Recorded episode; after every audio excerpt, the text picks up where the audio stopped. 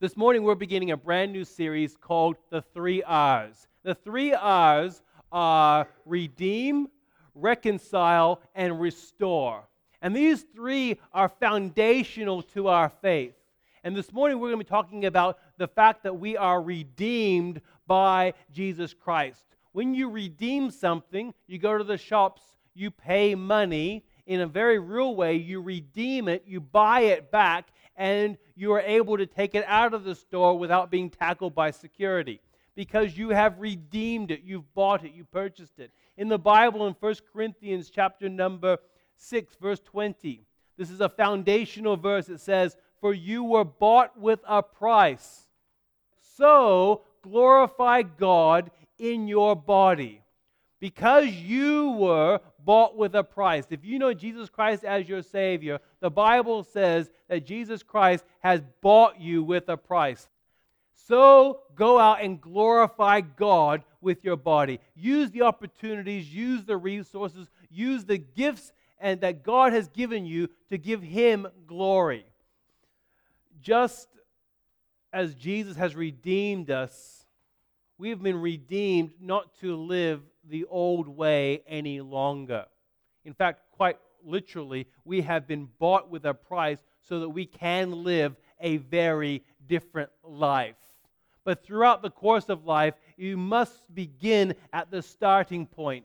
It's very difficult, in fact, I would say impossible, to get to a successful end of your life without going through the correct steps along the way. It begins with a relationship with God through Jesus Christ.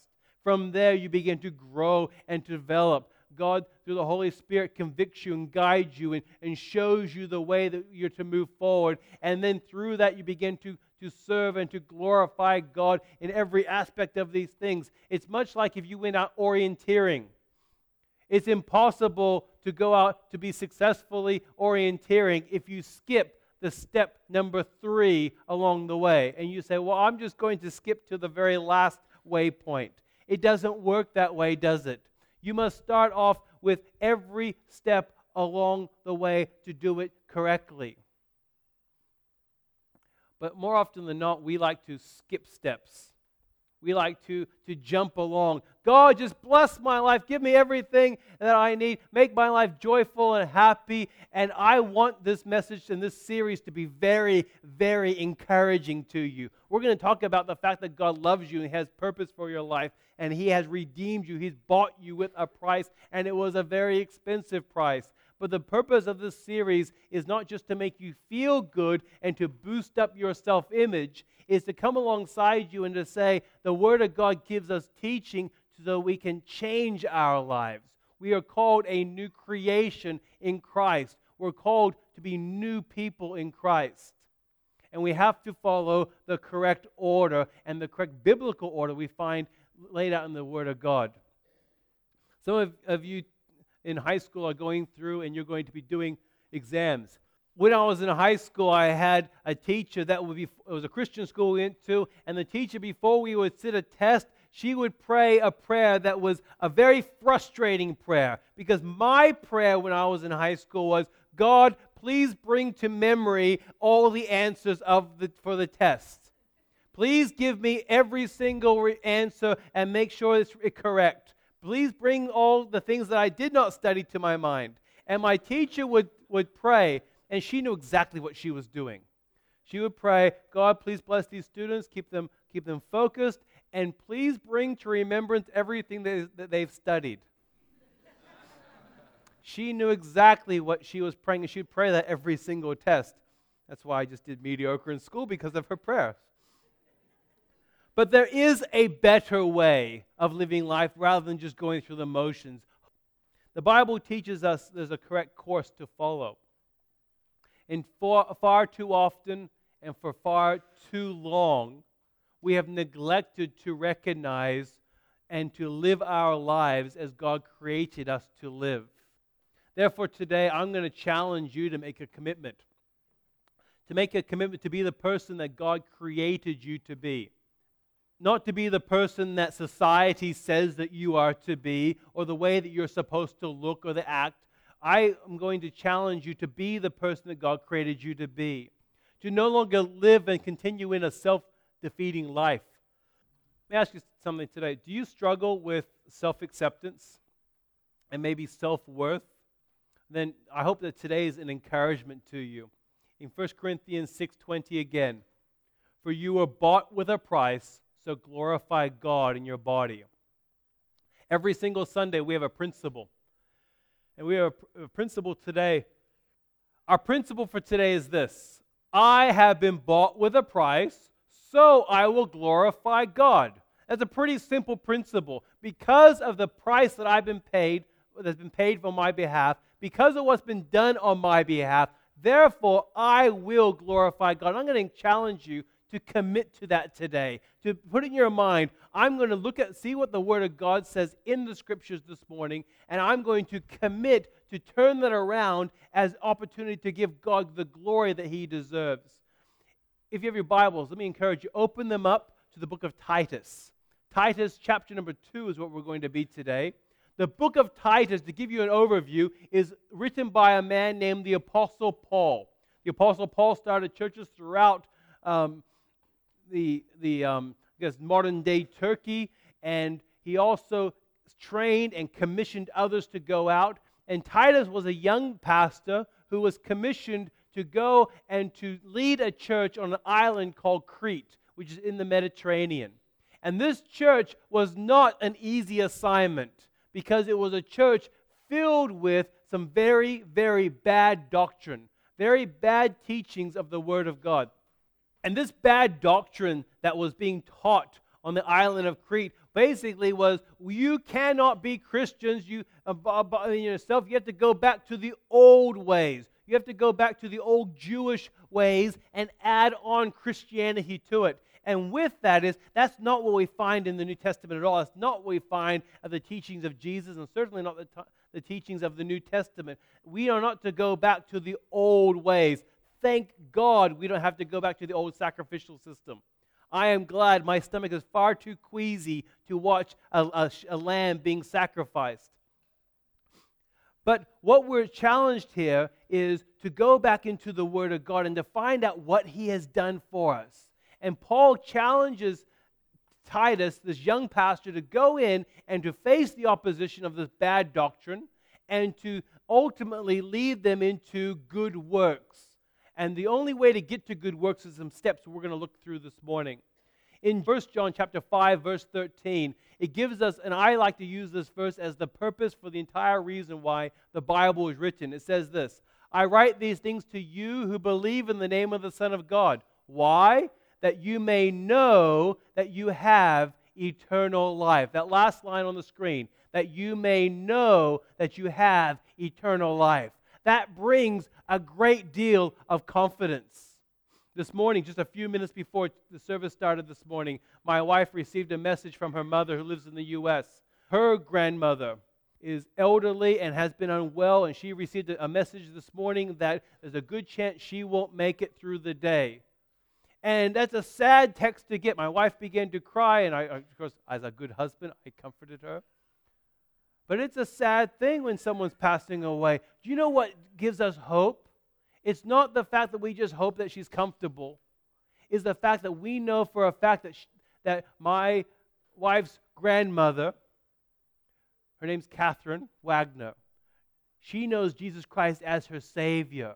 And as that verse says, I write these things to you who believe in the name of the Son of God. I know that Catherine Wagner has placed her trust upon Jesus Christ as her Savior, and therefore we have confidence moving forward that we know that we have eternal life, and we know with confidence that when she closes her eyes in death, it will be sad for us, but she'll open them in the very presence of God, which is exciting. And that's the confidence that we want to have in our lives, in the here and now, but also for the future the Titus chapter 1 verse 16. Paul is encouraging this young pastor Titus and says this, talking about the people on the island of Crete. They profess to know God, but they deny him by their works. Talks cheap. They are detestable, disobedient, and here's the key unfit for any good work. Someone said this As germs are to the physical body, so false teaching is to the spiritual body, the church.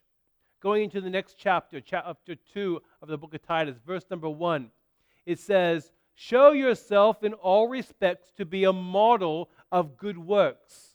Remember, they just said that the people with the bad doctrine, the bad teaching, were unfit for good works. And he's saying, be a model of good works. In other words, show publicly what's happened inside your heart. That in your teaching, show integrity, dignity, and in sound speech that cannot be condemned, so that an opponent may be put to shame, having nothing evil to say about us. And he goes on from there and gives probably my favorite passage in the Bible. I, have used this a number of times for myself personally in times of discouragement, times of uncertainty. And in verses 11 through 15, it says, For the grace of God has appeared, bringing salvation for all people, training us to renounce ungodliness and worldly passion, and to live self controlled, upright, and godly lives in the present age. Verse 13, waiting for our blessed hope and the appearing of the glory of our great God and Savior, Jesus Christ, who gave himself for us to redeem us from all lawlessness and to purify for himself a people of his own possession who are, hear that word again, zealous for good works. And in verse 15, he gives a declaration Declare these things, exhort and rebuke with all authority, let no one disregard you. Let's go back and read verse 14 again. And verse 14 is our outline for our message this morning. And we're going to use this as an outline to go through the different steps in order to get to ultimately good works. When one day, when we stand before God on the judgment, not the judgment of sinners, but the judgment for our works and our deeds as people that know Jesus Christ as Savior, He will look at us and say, Well done, good and faithful servant. Enter now into the joy of your Lord. Verse 14 says, Who gave Himself for us to redeem us from all lawlessness and to purify for himself a people for his own possession who are zealous for good works. So let's put this into correct order this morning and let's look at the four different steps that we can find in that, that redemption or being redeemed, being bought with a price by Jesus Christ coming to earth, dying on a cross, rising from the dead, and now the Bible says that Jesus is on, sitting on the right hand of the Father, preparing a place in heaven for you and for me. We look at this price that was paid, is the first point. You ever ask yourself, and maybe if you are very studious, you've done the, the math figures on this, how much are you worth? If you went into an insurance agent and they would tell you with life insurance, you need this many hundreds of thousands of dollars, you have this many debts, you're worth this much. Or if you go into a bank trying to get a loan, they will quickly tell you how much they think you are worth or potentially worth. And it's quite incredible when you begin thinking through how expensive you are. And I looked up some very, I find them quite astonishing and somewhat discouraging figures. In 2011, it's on, it's on the screen for you. It said raising a child in Australia up to the point when they finish their education, that's through university, is $406,000. And of course, kids are expensive. So when they whine to you and they tell you, you never do anything for me, just remind them, I'm keeping a tally I'm going to give you a bill at the end. We are incredibly expensive. And, and granted, that's just a, a figure, but the Bible says, Who gave himself for us to redeem us? Jesus Christ, in ver- that's the beginning of verse 14, he gave himself for us to redeem us. He gave himself to buy us back. If nothing else, if you don't get anything else out of today, I hope this is a challenge to you and an encouragement because often we go through life thinking, I am worthless, I am nothing, I have no great value. You were so valuable, the God, the creator of the universe, sent his son Jesus to die for you. That gives you incredible worth. Verse 11 of that same passage says, For the grace of God has appeared, bringing salvation for all people. Salvation of God is made for all. When Jesus died on the cross and rose from the dead, he died for all people so that all could come into a relationship with him. Whether or not you choose to do that is up to you, but the gift has been bought and paid for. You ha- the price has been paid. It's matter for us to receive that wonderful gift of salvation. And that is the very essence of the word gospel. The word gospel means good news. It is the life, the death, the resurrection of Jesus Christ is the gospel. In 1 Corinthians chapter 15, verses 3 and 4, it says, Christ died for our sins in accordance with the scriptures. What that says is, He fulfilled the prophecies of old by dying for our sins. And verse number 4, and that He was buried and that He was raised on the third day in accordance with the scriptures. You see, Jesus didn't just make this up as he went along. In accordance with the scriptures means that from the prophecies of old, they were looking forward to the coming Messiah, the coming Savior of the world. Jesus didn't just accidentally pay the price. A number of years ago, I visited the U.S. and I visited Los Angeles with a friend of mine, and we got off the, on the, off the plane and we got into a shuttle bus and there was a very big, intimidating driver behind in, in the bus. And it was a shuttle bus that took about 15 people to different motels and then drop them off along the way. And as we went along, we were one of the last people along the way, and we were tired. And this man got out of the bus uh, in front of our motel, and he took the bags and put them there. And I said, Thank you very much. I grabbed my bags, and he looked at me. And he looked at me with the look of, You better do something next. Because he says, and he, I'll never forget the words that he says. It was such a kind way of intimidating me. He says, Traditionally in the U.S., we tip. And he was a very big, intimidating guy. And so I pulled out my wallet, and I, it was dark out there, and I pulled out $20 for what should have been a couple dollar tip. And I'll never forget overpaying afterwards, going, oh, I way overpaid that guy. Jesus Christ knew from the very beginning, before he created the world, that he was going to have to die on the cross for you and for me. He knew the, the price that he was going to pay, and he still went through with it. He wasn't like afterwards going, oh, a regret, like, oh, I, w- I overpaid for that person. He didn't do that at all. He looked at you and said, I paid the right price because you're valuable. You're worth the suffering on the cross. You're worth the death that I paid. That's the essence of the good news, the gospel. He paid a ransom that you and I could not afford on our own. In Mark 10 25, for even the Son of Man came not to be served, but to serve and give his life a ransom for many. A price for sin that you can never pay on your own. You can't afford it, you can't earn it. A gift, by the very definition of a gift, is free. If you have to go and earn your gift, that's a wage. That's something you've earned because you worked for it. A gift of God, as this verse says, is the fact that you did nothing to deserve it. And that's a wonderful gift to receive. So, first of all, we see a price that was paid. The second, we see that redemption brings confidence. We have new freedom because of Jesus Christ. Continuing on in that verse, it says, to redeem us from all lawlessness. In the Old Testament, the law is described as a burden to bear you go through and you carry the burden of trying to fulfill the law of God. And you come up short.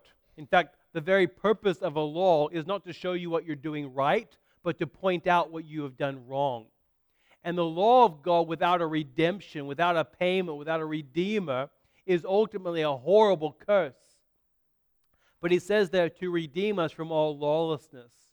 The word redeemed in the biblical sense, means to set free by paying a price.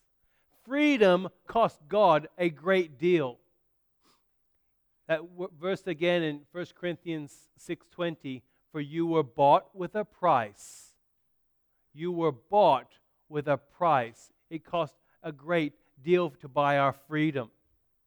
But this freedom is a wonderful gift of God. You think about it in your own life. The fact that, let's use the illustration again of, of, of my wife's grandmother. She's very ill. She will pass away, if not today, in the very, very near future. The wonderful freedom that we get to enjoy in, in, the, in, the, in the grasp of death, knowing that we have been bought and paid for. And oftentimes we think of that, that as something very distant and future, that someday I'll worry about that. So let's bring that back into the small scale, into today. What sort of freedoms can you enjoy even today? Not thinking about the death and eternity, but the freedoms that you get to enjoy today. The Bible says that when we repent, when we confess with our mouth the Lord Jesus, when we confess our sins, the Bible says He's faithful and just to forgive us our sins and to cleanse us from all unrighteousness. We have freedom from sin. We're no longer underneath the umbrella of sin where we carry around those burdens. And that's a wonderful joy. And it leads us into our next bit of confidence. Redemption brings confidence not only in the price that was paid, in the new freedom, but also in a pure position. This is, to me, exciting. A pure position. Because if we have been set free, if we are free in Christ, it's not like God looks at us and goes, Remember when? Maybe you have a friend who, and I'll use, you know, the parentheses, friend, who comes along and reminds you of all your mistakes. There's not really people you want to be around very much people that, that nudge you in the side and go, Remember when? And they begin bringing up your past failures. The things that you would wish that no one would remember. You want to put them to the side and continually bring them up. Oftentimes in ourselves, as you begin to think of yourself, you begin to think in the negative. For a moment, I want to do a very, very short exercise, and it won't take but a moment. I want you to think of yourself and where you are right now and to use five words to describe or to, to define who you are today. Who are you? Begin to define them.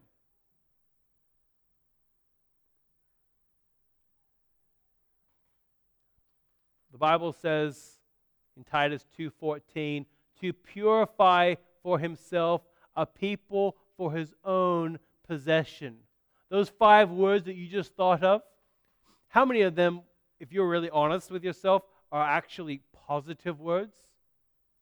Maybe you thought to yourself, and I'll, I'll, I'll just be broad and general, you thought to yourself, ugly. Maybe you thought yourself physical, you know, too tall, too short, I know, perfect. You know, what are the words that you think of when you begin to define yourself? More often than not, for me personally, unless I use the Bible as a filter to filter through what, the way that I see myself, I actually think negatively. I think of myself in the physical way, well, I'm not this, I'm not that, and there's always somebody else to compare yourself to. Or you think to yourself and you begin to thinking through the past failures, and you think, oh, the things that I said, I wish I could just take them back and forget about them.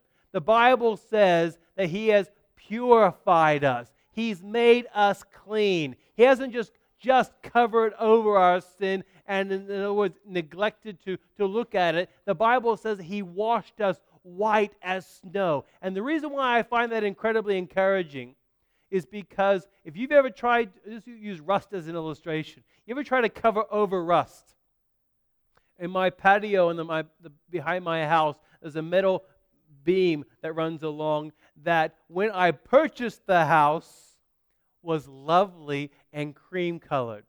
And now, after about six months, the rust started coming through. And what I realized, and I probably would have done the same thing the guy did, He went and scrubbed over the rust and repainted it, and it looked beautiful.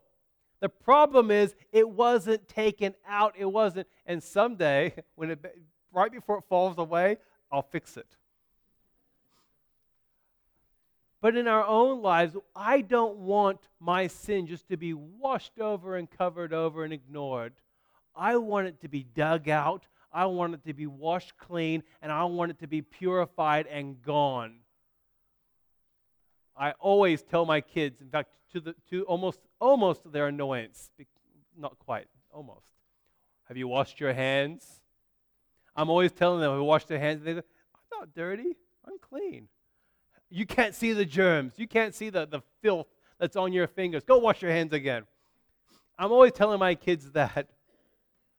maybe in your household, you think about purifying yourself for people for his own possession. In your household, my grandmother had a house that she actually didn't live in. She had a house in California and she lived in South Dakota, and but she would a couple of times a year go and visit this house. And this house that she didn't live in had a good room.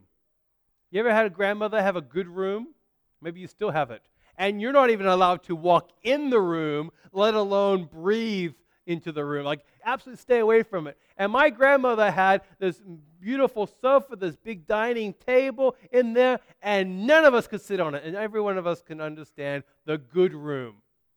The problem with the good room is that it never actually gets enjoyed by anybody. Of course, those of us who have young children, we understand that someday I'm going to have a good room and no one's going to walk in it. In our lives, we've been given a pure position. We don't, God doesn't look at us through the filter of all our sins and say, Oh, despite all your filthiness, but despite all your mistakes, despite all those things that you did that were absolutely filthy, I'm going to love you despite that. He looks at us and says, I've washed you white as snow. I see you no longer as the culmination of all your mistakes and failures. I see you as a new creature in Christ. The Bible says, Behold, we are a new creature in Christ. Behold, the old things are passed away behold, all things become new. And I like verses when it comes in and says, I no longer have to remember all of my past failures because I have been redeemed. So redemption brings confidence in the fact that we have a, a, price that was paid for us. We also have a new freedom in Christ. We have a pure position in Christ, but also we have a divine purpose. I've said many times in the past God didn't create us and then save us just to say, enjoy your life, I'll see you in heaven one day. He says, I want to have a relationship with you in the here and now. I want to be with you every step of the way. One of the most unkind things to do is to give someone directions and say, Yes, it's just over there somewhere. It's much kinder to give step by step directions in life. And life is incredibly difficult, but I'm glad that we have the Savior who sent the Holy Spirit to come and be with us every step of the way. That verse continues on and it says, Who are zealous for good works. Often in our, in our good works, we have a barrier before we can move forward. And the barrier is not God, is not his love, is not opportunity, is not money, it's not your talents. The barrier comes back to you and me. And if we truly believe, as, as this verse says, that we have, as verse 14 says, who gave himself for us to redeem us from all lawlessness and purify for himself a people of his own possession who are zealous for good works if we truly believe that, we're going to live different lives. Watch this video.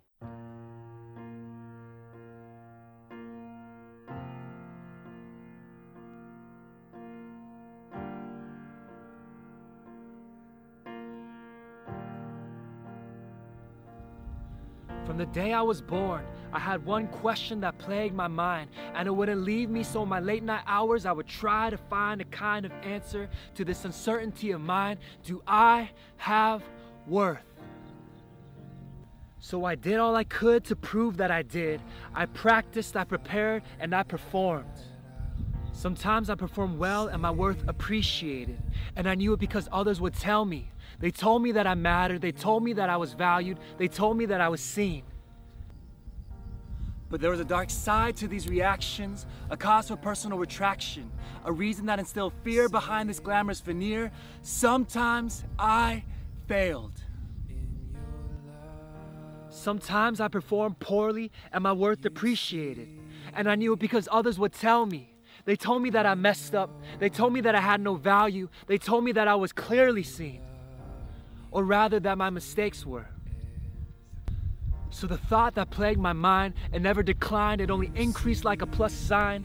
Do I have worth? At times it felt like I did, and other times it felt like I didn't, and I was crushed in the confusion of my chaos. Then that day came. I felt worthless, like a computer that kept crashing, like an engineer that kept rehashing, like a newlywed couple that kept clashing. I was worthless. Or at least I thought I was. Then these words hit me God doesn't make junk.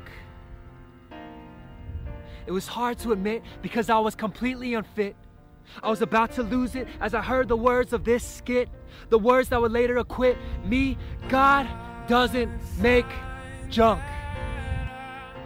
A beautiful creature created in the hands of a magnificent creator, and nothing will change this, past, present, or future.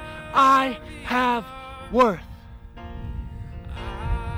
I may fail a hundred times, I may fail a thousand times, I may fail 10,000 times, but nothing will change the truth that has liberated this heart of mine that I have worth. And today, I boldly proclaim the conclusion to the question that crushed me like cancer, that freed me when I found the answer that I have worth. So do you.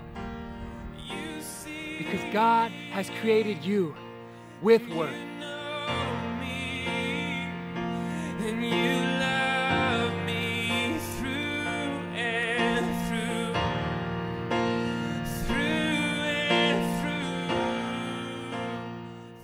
God doesn't make junk.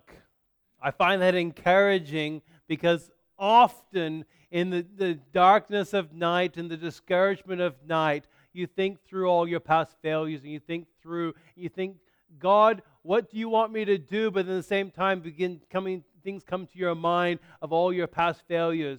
And they tell you, well, you can't do that.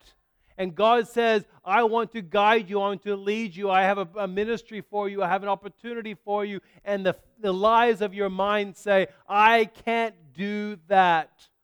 If God has called you to do something, He will equip you to do it. He will give you the opportunities. He will give you the resources. I believe God doesn't set you up for failure, He sets you up for success. But the success is not my success, it is His success. There's a couple of different points to think through about being zealous for good works. The first and foremost is the fact that you must have a relationship with God through Jesus Christ. There's no use trying to serve God without first having a relationship with Him, without first having a personal, intimate relationship with Him through Jesus Christ. That begins with repentance. Repentance it begins with acknowledging who you are. You are a sinner and you need a Savior. You need someone who to pay the price to redeem you. And He comes along and He says, I love you, I care for you, I died on the cross for you, and He have a gift of eternal life for you. Can you receive it? And you say, Yes, please, I'll receive that. Whether you pray a prayer or it's, it's something you acknowledge in your mind, there's no magic words that you say, but it's the moment of salvation that you accept Jesus Christ as your Savior. And that's the first step. As you begin to grow towards good works, you begin asking God, God, what do you want me to do? And I believe, besides the prayer of salvation, there's other prayers that God wants to answer. And one of those prayers that He wants to answer is when we sincerely come to Him and say, God, what do you want me to do? I doubt, in fact, I don't doubt at all. I do not believe that God looks at us and goes, Well, you're sincerely asking me, what do you want me to do? Hmm, I have no purpose for you. That's not what he says at all. He says, I created you as an individual with a for and with a purpose. Therefore, I'm going to begin to revealing it to you. Our problem is I want to know absolutely everything before I take the very first step of faith. And God says, I'm going to give you just enough information for today. So today, as you go out, you may be praying a prayer, God, what do you want me to do? Because you already have a relationship with God. And you say, God, what do you want me to do? And you think that God's going to give you some big, huge revelation. On day 482, this is what I want you to do. And like, no, he says, today I'm going to give you just enough information to be obedient today. Go out and do it and then go out and do it. And before long, as you continue to go out and to do the things of God, you're so far along in the Christian life, you look back and you think, I could never imagine myself back here ever again because it came by small daily steps of obedience because you've been redeemed. And then the third is do what you know to do. If you read through the Old Testament, God came in a mighty way to many people, and He gave them incredible instructions to, to give them. Like He told Abraham, Leave the Ur of the Chaldees and go to a land I will show you. And he goes out. You realize there's a great period of time between the first time God speaks to him and the second time God speaks to him. God wasn't there walking him along every step of the way. He says, Just go to a land I will show you. So Abraham, by faith, had to go out and begin walking. He just had to do what he knew to do until God gave him other directions otherwise. And I think that's incredible, powerful for me even today, is that rather than saying, God, I need something new from you every single day, is God, I'm just going to be faithful with, with what you've already taught me to do and continue to do it until you tell me otherwise. I hope that today brings a great deal of confidence in your life and helps you go out and to move forward in your relationship with God so that we can accomplish and be zealous for good works. The points again is we redemption brings confidence by because of the price that was paid, the new freedom that we enjoy, the pure position in Christ, and ultimately the divine purpose that is given to us by Christ because you have been bought with a price, you can go out and glorify God. I have three questions to close this morning. And I hope that today, and these three questions are something that will mull in your mind, not just something you'll think of now and then move on, but you can mold them over the course of the day or even this week. The first question is according to God, who and what are you? And if you need a little way to rephrase that, you think, what are you? You think about that as, as, throughout this week when you're feeling discouraged, when you're feeling overwhelmed, you think to yourself, Who am I? And begin to rehash what you know about the Word of God and get into the Word of God and find out what Scripture teaches you about who you are in Christ. The second is, what is stopping you from living a life of confidence? I believe recognizing various areas of inadequacy in your life are powerful. Recognizing areas of need in your life is powerful. That doesn't mean you have to stand up and say, Everybody, here's all my problems. What it says is, you go out and you recognize it. If there's an area of sin in your life, repent and ask God to forgive you.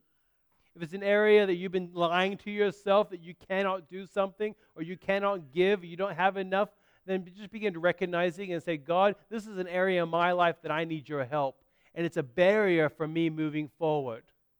And the third question is, and this is something that's kind of a, an easy one, I hope. What is one thing that you can apply today? What is one thing, maybe one of those four points, when it's an illustration that you heard, that you can begin to apply to your life today so that you can move forward and accomplish the plan that God has for you in your life?